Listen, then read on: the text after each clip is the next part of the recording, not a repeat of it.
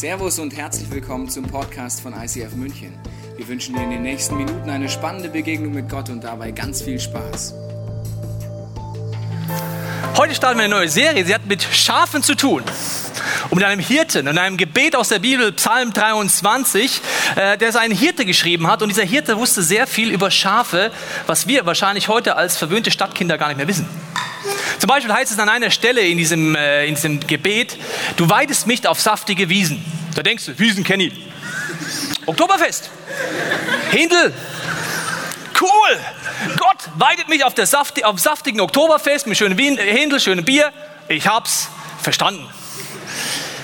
Wir wollen in den Background dieses äh, Gebetes einsteigen. Wir wollen uns schauen, was hat es mit diesen Schafen auf sich? Warum vergleicht der Autor dich mit einem Schaf? Sind Schafe heute Morgen hier?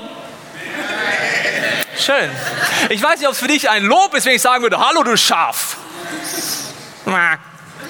Nee. Also nicht gerade Lob erstmal, man denkt, wieso Schafe sind dumm und was soll das mit dem Hirten? Das Interessante ist, dass diese Metapher in der Bibel immer wieder kommt. Gott sagt, ich bin ein guter Hirte. Du bist wie ein Schaf. Und das Problem ist, wir müssen rausfinden, warum ist das alles so und was hat es mit deinem und meinem Leben zu tun. Wir wollen uns die nächsten Wochen anschauen, immer ein Vers nehmen, einen Satz nehmen aus diesem Gebet. Und du wirst merken, genau wie die Hannelore hier, die ich dabei habe, es hat wesentlich mehr mit dir und mit mir zu tun, als man im ersten Moment denkt. Und wenn ein Hirte so eine Aussage macht, das wäre genauso, wenn ich, ich bin einen Tag Lehrer an der Hauptschule, sagen würde, Gott ist wie ein Lehrer. Dann hätte ich in meinem Kopf sehr, sehr viele Vorstellungen, was das bedeuten kann. Ich habe ein komplettes Studium abgeschlossen, ich habe tägliche Erfahrung gehabt, jahrelang. Das heißt, wenn ich sagen würde, Gott ist wie ein Lehrer, hätte ich die Perspektive eines Lehrers. Hätte Didaktik, Methodik, Psychologie, Probleme, erziehungsschwierige Kinder, verhaltenskreative Kinder, alles hätte ich im Kopf, wenn ich über Lehrer sein reden würde. Ein Nichtlehrer kann einfach aus Schülersicht sagen, ja, der Lehrer, der labert halt, keine Ahnung, was das bedeutet. Und so hat es mit dem Hirten auch zu tun. Wenn ein Hirte das sagt, und dieser Psalm ist interessanterweise nicht aus der Sicht eines Hirten geschrieben, sondern aus Sicht eines Schafes. Und ich möchte das jetzt mal zeigen, ich nehme mich mit rein, dass wir alle auf dem gleichen Stand sind, dass wir diesen Psalm uns noch mal kurz reinziehen per Video und schauen, was geht es eigentlich da drin. Und du kannst schon mal drüber nachdenken, das sagt ein Schaf? Verstehe ich nicht. Schauen wir es mal an.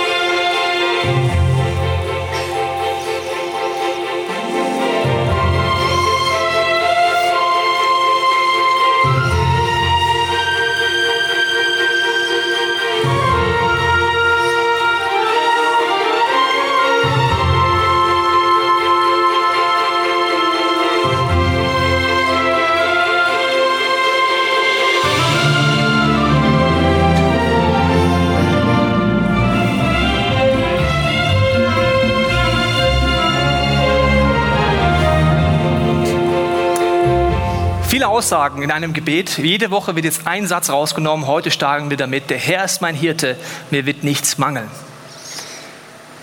Was bedeutet das? Was heißt, dass Gott ein Hirte ist? Wir werden heute anfangen einzusteigen und mein erster Gedanke ist, wenn der Herr dein Hirte ist, dann hat er einen anderen Überblick als du. Das Problem an äh, Hannelore und an Schafen ist, dass sie genau 13 Meter weit sehen. Das ist nicht weit. 13 Meter heißt, naja, ich sehe noch ein paar Reihen jetzt da hinten, ja, und dann da hinten sehe ich gar nichts mehr. Ja, wer da hinten sitzt da noch jemand, sitzt da keiner mehr. 13 Meter. Das ist wirklich nicht weit. Ein Schaf sieht 13 Meter weit. Aber ein Schaf kann natürlich denken, ja, ich weiß, wo es lang geht. Gell? Die 13 Meter, sicher. Ja. Aber das Problem ist, dass der Hirte eine andere Übersicht hat, logischerweise. Das genauso als Lehrer, so macht das auch ein Hirte. Man geht vorher die Wege ab, wo man mit der Klasse durch will oder wo man mit der Schafsherde durch will. Ein Hirte geht jeden Weg ab. Er schaut sich die Sommerweide an, die Winterweide an, die Frühlingsweide an, die Herbstweide an. Alles schaut er sich vorher an, überlegt sich, wo gehen wir durch? Gibt es eine Sackgasse? Gibt es da keine Sackgasse? Das macht ein guter Hirte und ein guter Lehrer übrigens auch.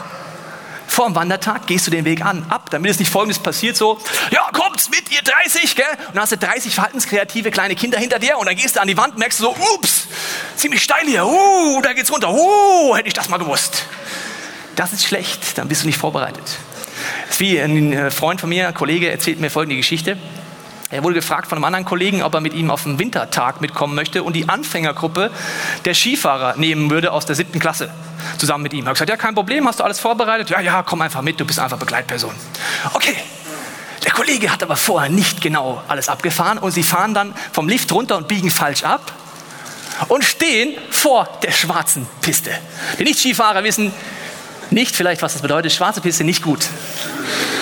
Also wenn du es gut kannst, gut. Sonst das ist nicht gut. Ja? Und dann stehen sie da oben und sie denken sich so, oh, kein Weg mehr zurück, nur noch runter. Und das gibt es äh, Schöne bei den Schülern bei uns, äh, die sind manchmal zu viel Jackass geprägt. Kennst du Jackass? Irgendein Verrückter macht irgendwas und du siehst im Fernsehen und denkst dir, boah, der hat das überlebt, ja. Und Mehmet in der siebten Klasse stand auch drin und denkt sich, also noch nie Ski gefahren, ne? Nur Lift ausgestiegen, so, oh, geil! Und er gibt einfach Gas geht auf die Bretter und schoss runter, ja? Und der eine Lehrer schaut dem anderen Lehrer an, hinterher! Okay, der andere Lehrer, der fährt echt gut, versucht den einzuholen, aber der fährt ja nur Schuss, so heizt da runter, gell? Und der, der Lehrer hat mir dann erzählt, hinterher gereizt, sein Leben ist vor ihm wie ein innerer Film abgelaufen der geht jetzt drauf, ich gehe ins Gefängnis, das war's. Ja, prob fahrlässiges Halten. Und Mehmet hat wirklich zu viel Jackass geguckt, weil er heizt einfach immer weiter. Der Lehrer schreit, schmeiß dich hin! Nein! Und dann, wenn du schon mal Skifahren warst, gibt es da diese Hütten. Und vor den Hütten gibt es Skiständer. Ski, Ski, Ski. Mehmet sieht den Skiständer, macht so fährt weiter und spätestens dann hat der Kollege gesagt, Gefängnis. Das war's. Mehmet knallt voll gegen das Ding nach hinten. Lehrer düst hinterher, denkt sich, der, was muss ich machen, wiederbeleben? Mehmet liegt im Schnee und sagt, geil.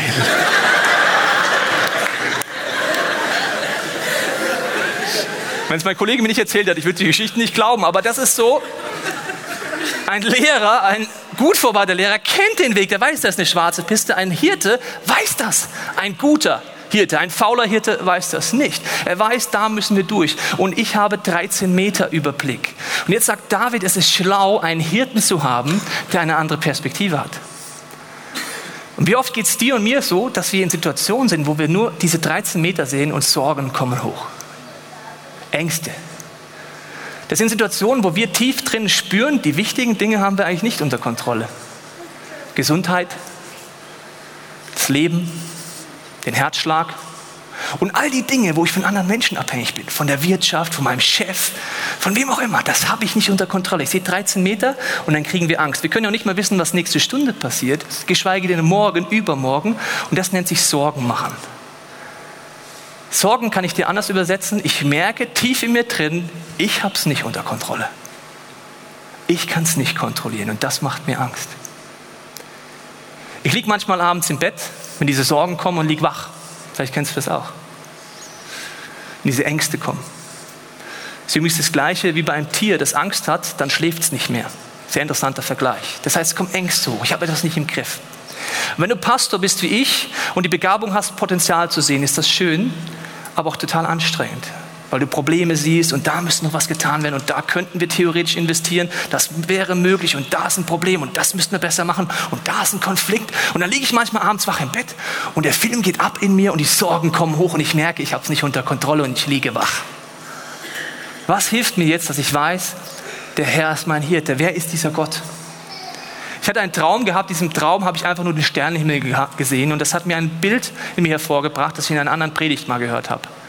Das hilft mir, wenn ich in den Sorgen drin zu überlegen, wer bin ich, was sind meine 13 Meter und wer ist Gott. Also stell dir vor, ich liege in meinem Bettchen. Hast du das Bild? Sorgen, Ängste, out of control. Und jetzt schauen wir mal an, ob du mich gerade noch siehst. Wo ist mein Bett? Das ist eine bisschen andere Perspektive jetzt mal. Das ist die Erde. Siehst du mich noch? Wenn du den Sternenhimmel anguckst, siehst du 5.000 bis 6.000 Sterne mit deinem Auge. Unsere Milchstraße hat aber 200 bis 300 Milliarden Sterne. Nur unsere Milchstraße. Und jetzt schauen wir noch mal, wo die Erde ist. Da. Siehst du mich in meinem Bett liegen? Das schaffe ich nie. Das ist zu groß. Das habe ich nicht unter Tolle. Und dieses Bild hilft mir. Wie groß ist Gott? Der hat das alles gemacht. Und noch viel größer ist er. Und David sagt, wenn du die Entscheidung triffst, mit diesem Gott zu leben, dann ist er dein Hirte. Er hat eine andere Perspektive. Er kennt den Weg schon, wo du mit deiner 13-Meter-Brille denkst, das schaffen wir nie. Der Herr ist mein Hirte, weil er den Überblick hat. In Jesaja heißt es, 40, er sorgt für sein Volk wie ein guter Hirte.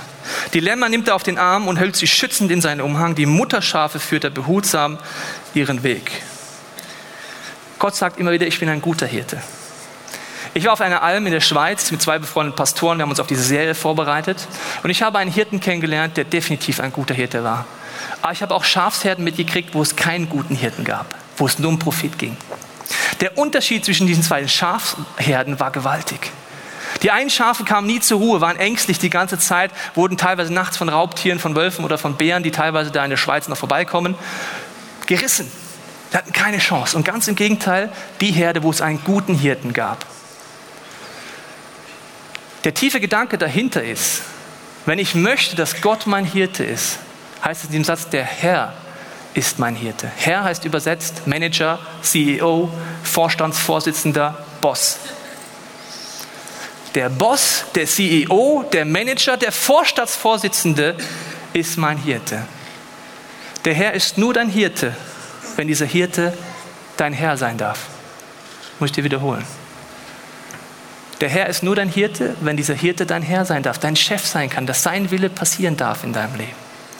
Wenn ich sage, ich glaube einfach an diesen Gott, erlebst du noch nicht das alles, was dieser Psalm dir vorschlägt.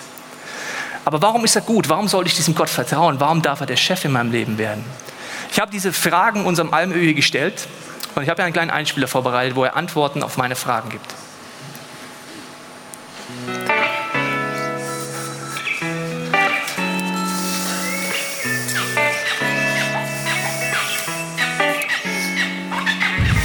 Ein guter Schafhirt muss zuverlässig sein, die Tiere beobachten, kranke Tiere aussortieren und eine große Tierliebe zeigen. Sonst geht es nicht.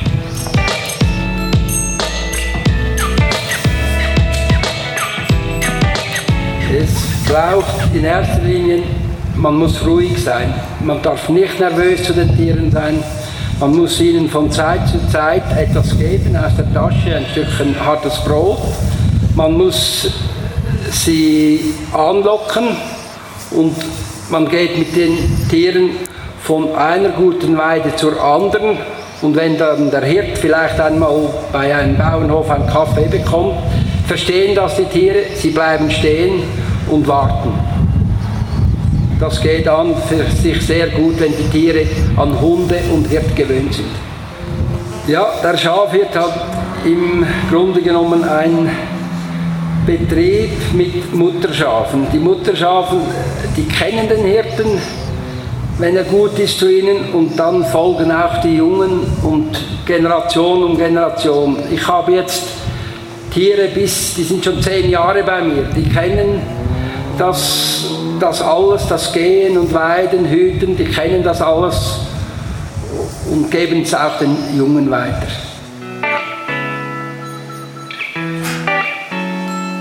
Die Tiere kennen einen, wenn man zu ihnen gut ist, folgen sie einem, sie kommen mit, mit einem. Dann die schöne Zeit der Lämmer, die schöne Zeit in der Natur,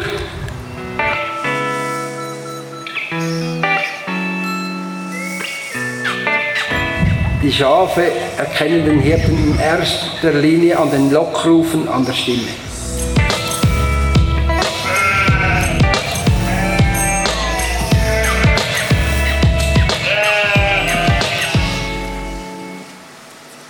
Was mich an diesem Mann fasziniert hat, war seine Liebe für Tiere. Ein Hirte ist jemand, der sich um seine Schafe kümmert. Er hat verschiedene Schaftypen aufgezählt und ich möchte dir auch mal zeigen. Du wirst merken, das hat wieder mehr mit deinem meinem Leben zu tun, als man erstmal denkt, weil so die Schafstypen sind zumindest punktuell in unserem Leben immer wieder mal vorhanden.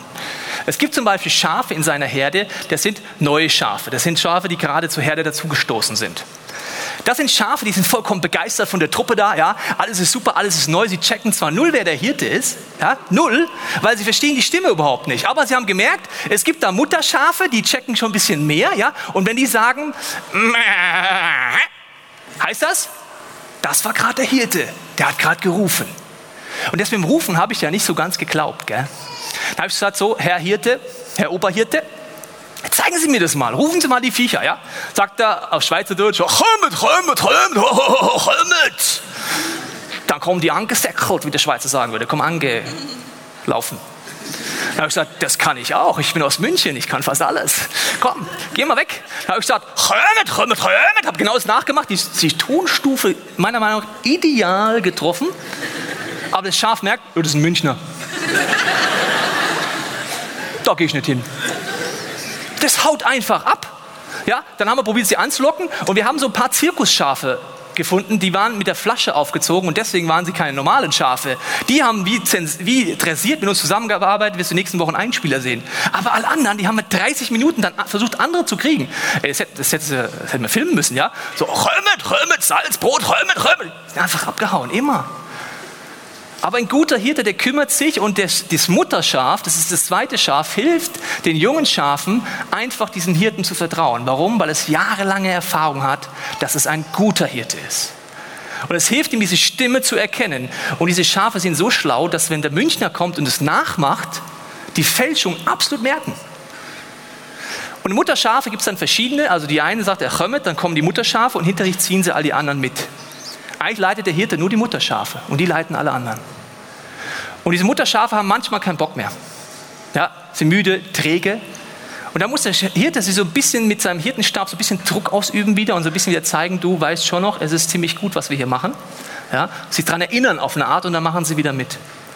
Und die Challenge ist immer, die jungen Schaf zum Mutterschaf zu erziehen. Das ist aufwendig. Weil die Jungen finden es total toll, so, ja, meh, der macht meh, ich mache auch meh, ich gehe hinterher. Das Ziel vom Hirten ist aber, Mutterschafe zu erzeugen. Das wäre in der Kirche Leiter und Leiterinnen, die sagen, ich übernehme Verantwortung. Auch da muss der Hirte oft nachhelfen. So ein bisschen positiven Druck ausüben. Vielleicht bist du auch gerade an einem Punkt, wo du merkst, du hast Begabungen, aber du traust dich nicht, Verantwortung zu übernehmen. Du traust dich nicht, ein Mutterschaf zu werden. Das ist aber ein Teil deiner Berufung, wo Gott mit dir unterwegs ist, wenn du schon länger ihn kennst. Das nächste Schaf ist das schwarze Schaf. Sind schwarze Schafe heute hier? Nein. Nein. Das schwarze Schaf ist ein sehr interessantes Schaf, weil das Schaf, das schwarze Schaf sucht die ganze Zeit nach Stellen, die sich satt machen. Es vertraut aber diesem Hirten nicht, dass er es besser weiß. Es vertraut mehr seiner 13 Meter Perspektive. Und es probiert immer Dinge aus, von der Herde wegzulaufen. Das sind Dinge in deinem meinem Leben, wo wir immer wieder mal dieses schwarze Schaf meiner Meinung nach sind, wo wir sagen, ich vertraue diesem Hirten nicht, ich vertraue diesem Gott nicht, ich probiere was anderes aus. Und dann finde ich faszinierend, was ein Hirte macht. Erstens, wenn er merkt, das schwarze Schaf haut wieder ab, nimmt er seinen Hirtenstab, der hat oben so eine Rundung, macht einfach zack an den Hals, daher. Dann sagt das Schaf natürlich, gemein, mäh. sagt er, ja, bleib bitte bei mir. Wenn du da hinten hingehst, dort gibt es Raubtiere, da gibt es Situationen, da fällst du den Fels runter, bleib bitte hier, hier bist du sicher. Mäh, keine Lust. Dann säckelt wieder davon, wie der Schweizer sagen würde, ja, haut wieder ab und dann, wenn es zu weit weg ist für diesen Griff, da macht der Hirte ähm, Stabweitwurf, ja, Speerwurf. Der wirft das Ding und trifft das Schaf irgendwo. Er sagt dann, Römet, Römet, Römet. Ja, also, äh, ja, ich komme jetzt zurück. Ja. Auch das ist erstmal nicht nett, aber er macht die Dinge damit das Schaf einfach erkennt, bleib bei mir, vertraue mir, das, was du da machst, bringt dich in Gefahr. Die Bibel nennt das Zielverfehlung. Das ist Sünde. Das sind Punkte, wo ich Dinge tue, weil ich denke, sie tun mir gut, aber sie zerstören mich eigentlich. Das sind ja oft tiefe Antriebe in mir, warum ich zum schwarzen Schaf werde, wo ich vielleicht irgendwie Gott nicht vertrauen kann. Und dieser Hirte tut alles dafür, dieses schwarze Schaf immer wieder zurückzuholen. Das sind Situationen auch, wo ein verirrtes Schaf vielleicht dazukommt. Gar nicht, weil es sagt, ich bin einfach, ich habe kein Vertrauen zum Hirten, sondern weil ein Schaf folgendermaßen funktioniert. Ich zeige euch das an der Hannelore. Hannelore ist am Fressen. Sie merkt, oh super, hier gibt es ja Gras, krass, hier gibt es Gras. Dann frisst das Gras nicht so, oh, oh, das ist auch Gras, wow. Dann sieht es, ach, da hinten, ach, ja, 13 Meter, geht dahin, frisst hier Gras. Hier raucht es mal ein bisschen Gras, damit es Abwechslung ist hier und da geht es dann darüber. Und sieht immer den nächsten Grasbüschel, werden da hingekackt hier. Egal. Okay, immer zum nächsten Grasbüschel und sie sieht immer nächsten 13 Meter und die sieht wieder, oh, da hinten, wow! Und dann frisst es hier. Und irgendwann sagt Hannelore, schaut hoch, 13 Meter Sicht. Wo sind die anderen? Hä? Wo ist der Hirte? Wo ist Mutterschaf? Wo sind die anderen Schafe? Wie bin ich hier hingekommen? Von Büschel zu Büschel zu Büschel, zu Büschel, zu Büschel. So ähnlich wie das schwarze Schaf. Einfach immer das nächste, was so besonders grün und schmackhaft aussieht, den Schritt gehen. Ohne darüber nachzudenken, führt mich das zu einem Leben oder führt mich in Situationen, wo ich mich selber wieder in Gefahr bringe. Der Hirte hat mir erzählt auf dieser Alm, dass letztens ein Schaf weg war bei ihm. Und er ist zwölf Stunden lang durch die Berge gestiefelt. Zwölf Stunden lang. Ich war nach zwei kaputt. Zwölf Stunden lang um das verirrte Schaf wiederzuholen. Ich weiß nicht, welches Schaf vielleicht gerade in deiner Lebensphase auf dich zutrifft, aber vielleicht auch das letzte, das rebellische Schaf. Habe ich ein schönes Bild für dich mitgebracht. Das rebellische Schaf, gleich eingeblendet. Das rebellische Schaf ist ein Mutterschaf, das sagt, ich habe jetzt auch keine Lust mehr auf den Hirten. Ja. Und es nimmt einfach seine Truppe mit, weil die kleinen Schäfchen hören ja nur das Mutterschaf und sie sagt, Mäh. da hinten hat der Hirte gerufen, er hat zwar gar nicht gerufen, aber sie hat einfach so Bock, ihre eigene Gruppe mal zu gründen, ja? So eine kleine Abspaltung von der Kirche. Und das Problem an Schafen ist, sie vertrauen. Das heißt, sie laufen diesem Leiter Schaf hinterher und wenn es über die Klippe springt, springen alle mit. Ich habe den Hirten gefragt, was machst du mit einem rebellischen Schaf? Er sagte, ich versuche es genauso erziehen wie das verirrte und das schwarze Schaf. Wenn es sich erziehen, nicht erziehen lässt, geht es zum Schlachter. Weil ich kann mir nicht leisten, dass dieses Leiterschaf die anderen Schäfchen, die hinterherlaufen, mit in den Tod reißt. Das sind Situationen auch in Kirchengemeinden, wo es rebellische Mutterschafe gibt, wo Leute sagen, nee, ich habe keine Lust mehr, ich mache jetzt mal in meine eigene Gruppe, ich mache ein bisschen Gerüchte, ein bisschen Spaltung. Da war Jesus übrigens nicht easy. Er hat gesagt, wenn du sowas machst, dass du junge Schäfchen, junge Leute im Glauben einfach dazu verführst, vom Glauben abzufallen, ist es besser, mit einem Müllstand um den Hals im Wasser zu versenkt zu werden. There's something in the water. Du mit Müllstein das ist nicht gut. Jesus ist da nicht easy. Das ist die Aufgabe dann wieder von anderen Mutterschafen zu sagen, ein Gespräch zu führen, sagen, was du da machst, zerstört dich und deine Umgebung. Jesus sagt jetzt folgende Aussage, das hat der Hirte am Ende auch gesagt, woran erkennen jetzt wirklich diese Schafe ihn? Sagt er Johannes 10, 14 und 27. Ich aber bin der gute Hirte. Jesus sagt das von sich. Ich bin der gute Hirte. Ich kenne meine Schafe und sie kennen mich. Meine Schafe erkennen meine Stimme, ich kenne sie und sie folgen meinem Ruf.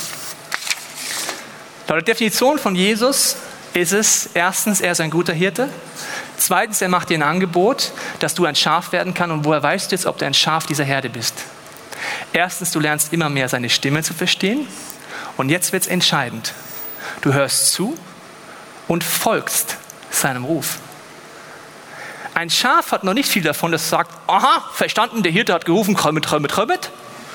Super, ich verstehe seine Stimme. Der Ruf kommt, ich bleibe hier. In der Definition von Jesus bin ich ein Schaf, wenn ich sage, der Herr, der mein Hirte ist, dieser Gott, der ruft, ich verstehe diese Kommunikation und ich setze den Impuls um.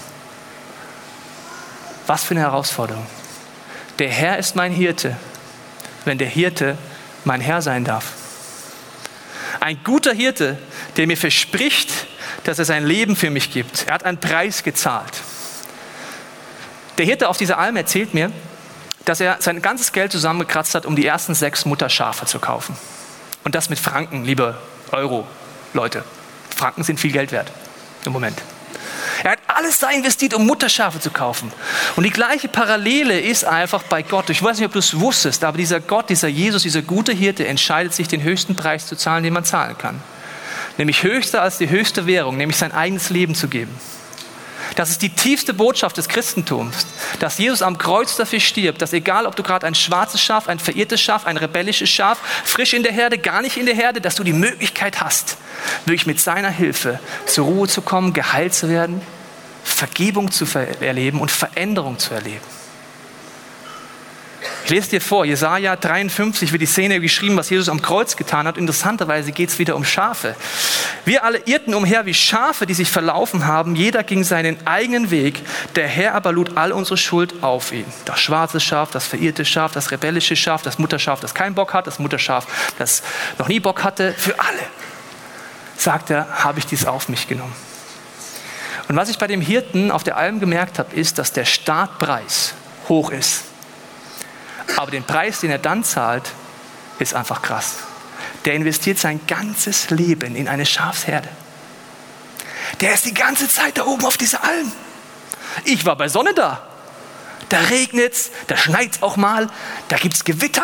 Dann lebt er da in so einem kleinen Wohnwagen. Ja, also Wohnwagen ist übertrieben, das ist ein Baucontainer.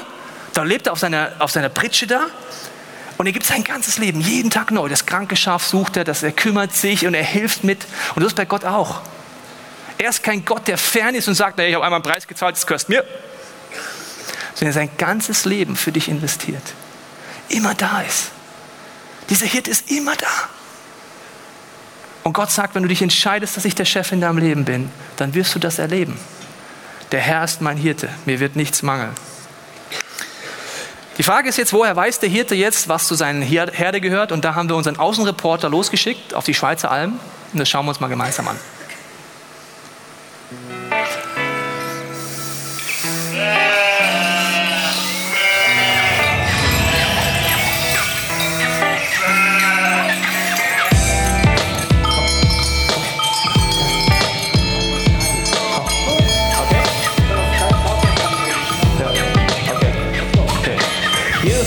Selber, er ist der gute Hirte. Und ich glaube, wenn Jesus dieses Bild verwendet, dann hat es einen tiefen Grund. Er nimmt diese Bildersprache nicht als Zufall, sondern er möchte uns damit etwas sagen. Und ich glaube, zum Beispiel möchte uns sagen, dass ein guter Hirte kennt jedes seiner Schafe. Die großen, die kleinen, wie da hinten im Hintergrund. Und um sie wiederzuerkennen, hat er sie markiert am Ohr. Und an jedem Ohr ist eine spezielle Markierung. Und so findet er sie wieder und merkt, ob das zu seiner Schafherde gehört oder nicht. Wir wollen uns heute anschauen, was es bedeutet, dass Gott uns markiert hat, dass er uns erwählt hat und was das für dein und mein Leben bedeuten kann.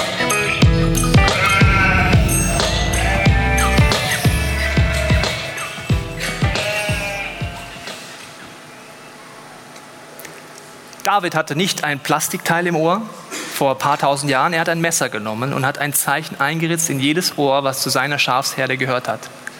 Der Hirte erkennt sofort, ob jemand zu seiner Herde gehört oder nicht. Was ist das in deinem und meinem Leben? Was ist die Markierung, die mir zeigt, ich gehöre zu dieser Herde dazu, wo Gott dieser Hirte ist, der den Überblick hat, der größer ist als alles, was du denken kannst und der dir verspricht, dass du keinen Mangel haben wirst. Diese Markierung ist eine tiefe Herzensentscheidung. Das Mutterschaf bei dem Hirten in der Schweiz kann keine Entscheidung treffen. Das wird gekauft. Einfach so. Und dann wird es einfach trainiert. Und wenn es nicht klappt, wird es geschlachtet. Bei Menschen ist es anders. Du darfst eine Entscheidung treffen, möchte ich zu dieser Herde dazugehören. Das ist eine tiefe Herzensentscheidung. Und diese Herzensentscheidung ist genauso ein Symbol wie diese Marke. Das nennt die Bibel die Taufe. Ich entscheide mich, dass Gott der Chef meines Lebens sein darf. Dass dieser Hirte mein Herr wird, damit der Herr mein Hirte ist. Das ist eine Entscheidung, dass mein altes Leben vorbei ist und aus diesem Moment Gott wirklich der Chef wird in meinem Leben. Eine Herzensentscheidung durch das Symbol dieses Wassers. There's something in the water nämlich du, wenn du getauft wirst. Und das sind Momente, wo du einfach merkst, okay, ich treffe diese Entscheidung, aber die triffst du nicht einmal. Du triffst sie immer und immer wieder, jeden Tag. Gott, ich möchte zu dir gehören. Ich möchte ein Teil dieser Herde sein. Ich bleibe ein Teil dieser Herde, weil du kannst wieder das verirrte Schaf werden. Du kannst wieder das schwarze Schaf werden. Du kannst wieder das rebellische Schaf werden. Aber ich möchte dabei bleiben. Ich danke dir, dass du den Preis gezahlt hast. Und ich möchte diese Markierung nehmen und ich habe sie einmal für mein ganzes Leben. Zum Abschluss heißt es ja in diesem Psalm, mir wird nichts mangeln. Das betet ein junger Mann, dann schon etwas älterer Mann, wo sein Leben eine andere Sprache spricht. Wenn du denkst, Mangel heißt, ich habe immer genug, ich habe keine finanziellen Probleme, es läuft einfach easy peasy. Der Autor dieses Gebetes hat erlebt, dass sein eigener Chef ihn versucht umzubringen. Er musste fliehen und in Höhlen hausen, ohne was zu essen. Er wusste teilweise nicht mehr, von was er essen sollte, dann ist er in einen Tempel eingebrochen und hat sozusagen das Abendmahl aufgefuttert in der heutigen Sprache. Sein eigener Sohn wollte ihn umbringen. Er hatte so viele Situationen, wo eine Ehe kaputt gegangen ist, wo er vollkommen am Boden war. Und trotzdem sagt er, mir wird nichts mangeln. Und er hat keine materielle Sicht. Er hat die Sicht, dass er weiß, dieser Herr, mein Hirte, hat einen anderen Überblick. Ich sehe selbst in Problemen nur die 13 Meter. Ich sehe das dunkle Tal, das vor mir ist. Aber ich weiß, dass Gott mich durchführt. Ich vertraue diesem Gott. Ich möchte dich einladen, dass wer du den nächsten Song hörst, der heißt Ich will dich ehren, dass du darüber nachdenkst, was deine Herzenentscheidung heute Morgen sein kann. Vielleicht sagst du, Jesus, ich merke, ich bin wie dieses schwarze Schaf. Ich kann dir nicht vertrauen. Ich gehe immer wieder von dieser Herde weg, immer wieder aus Gemeinschaft raus. Ich ziehe mich zurück in Isolation. Vielleicht aus Verletzungen raus, vielleicht aus anderen Situationen raus, warum du dich zurückziehst. Vielleicht auch aus deiner Kleingruppe, aus Kirche, aus Gemeinschaft. Dann kannst du heute sagen, Jesus, ich will zurückkommen. Ich möchte einfach an den Ort kommen, dass du mich wieder veränderst, mir vergibst. Vielleicht bist du auch ein rebellisches Schaf und sagst, ja, ich habe gerade irgendwie gar keinen Bock auf Gott, ich habe keinen Bock, Verantwortung zu übernehmen oder was auch immer. Dann rede mit Gott ehrlich drüber. Oder du sagst, Jesus, ich möchte zum allerersten Mal annehmen, dass du einen Preis für mich gezahlt hast, dass du mir eine Markierung geben möchtest, dass ich ein Teil dieser Gemeinschaft sein kann, die deine Herde ausmacht. Das Wichtigste ist, dass du ehrlich bist in deinem Herzen. Und ich möchte jetzt für dieses gesungene Gebet beten, dass es eine intensive Zeit zwischen dir und Gott ist. Jesus, du sagst, du bist ein guter Hirte. Du weißt, was jeden von uns in diesem Raum und auch am Videopodcast davon abhält, die Entscheidung zu treffen, dass du wirklich der Chef sein darfst. Du siehst die Punkte, wo wir dir nicht vertrauen können, wo wir Sorgen haben, wo wir nur 13 Meter weit sehen und auch die Angst, ganze Sache vielleicht wieder neu oder zum ersten Mal mit dir zu machen. Und Heiliger Geist, ich danke dir, dass du jetzt jeden von uns an die Hand nimmst. Dass dieses gesunde Gebet jetzt etwas ist, wo du an unserem Herzen arbeitest. Ich danke dir auch, dass wir wieder neu annehmen dürfen, dass du am Kreuz gestorben bist, dass du uns vergibst, dass du uns einen Neuanfang schenkst. Und segne uns, jeden, der das möchte, mit einem Vertrauen, dass du ein guter Hirte bist. Selbst wenn es Situationen gibt, wo unsere 13 Meter Perspektive es nicht versteht, was du gerade tust in unserem Leben.